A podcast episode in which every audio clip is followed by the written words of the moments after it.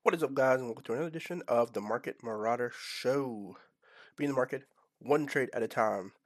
So, going to be giving you an update on a news, article that has just really broke the internet.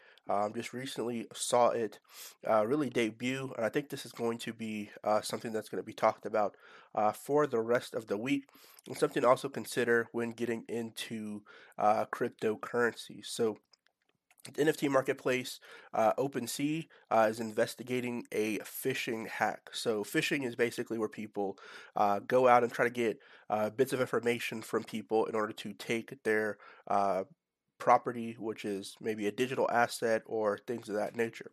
So the NFT marketplace, OpenSea, is investigating a phishing attack that no longer appears to be active, the company's chief executive said late Saturday. And so he said, "We don't believe it's connected to the OpenSea website. It appears 32 users thus far have signed a malicious payload from an attacker, and some of their NFTs were stolen." And this was relayed by Devin Finzer on Twitter. And so NFTs are basically non-fungible tokens. They became very popular with different projects like Bored Ape Yacht Club.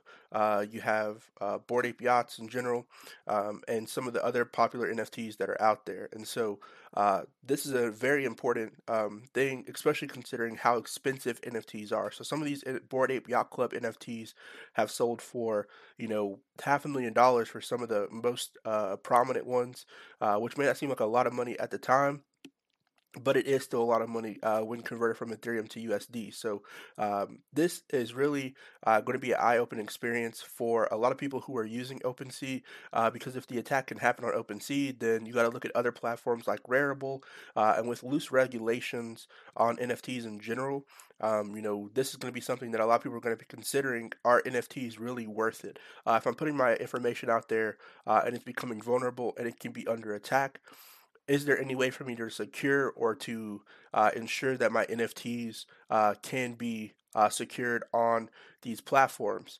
especially considering a phishing attack being something that can happen and I could lose my NFTs? So I think as this story develops, it's going to be something to look for moving forward. Now, I don't think this will deter people from getting into NFTs. Like I said, again, there are other forms that you can use, like Rarible, to get NFTs. You don't have to use OpenSea. OpenSea and Rarible are the two most popular ones, though.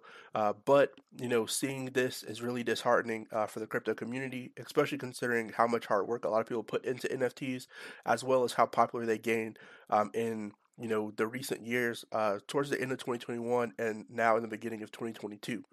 And so if you're not familiar with what OpenSea is a place where you can buy NFTs. They also sell a lot of different lands for metaverses. So you can buy the Decentraland land, you can buy the Sandbox land. It's really a one-stop shop for NFTs and digital assets. On here, they have some of the ranks of the top NFTs from the past 7 days. So you have Azuki being number one. And then you have Bored Ape Yacht Club that I talked about before. You also have Tasty Bones XYZ. You have Gorilla Official. You have Mutant Ape Yacht Club.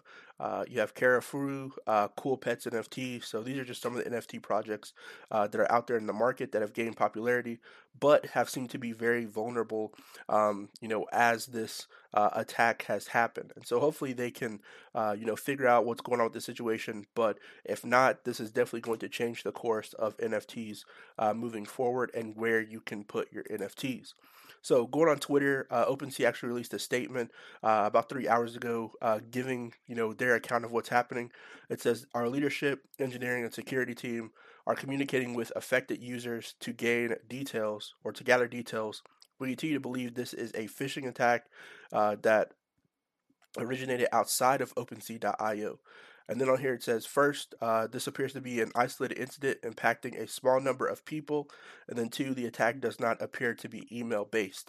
And so this is just the first statements that they have released. I think this is kind of like a brush off of what's going on until they really understand the situation as a whole.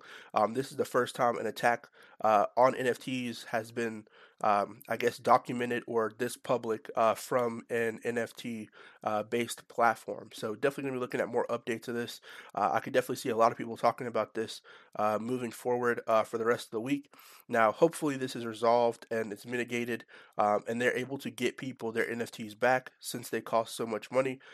But if not, it's definitely going to be, cloud over the NFT market, as people really want to be able to secure their assets for themselves and not have them vulnerable to attack just because they are posted on these forums like OpenSea or on Rarible.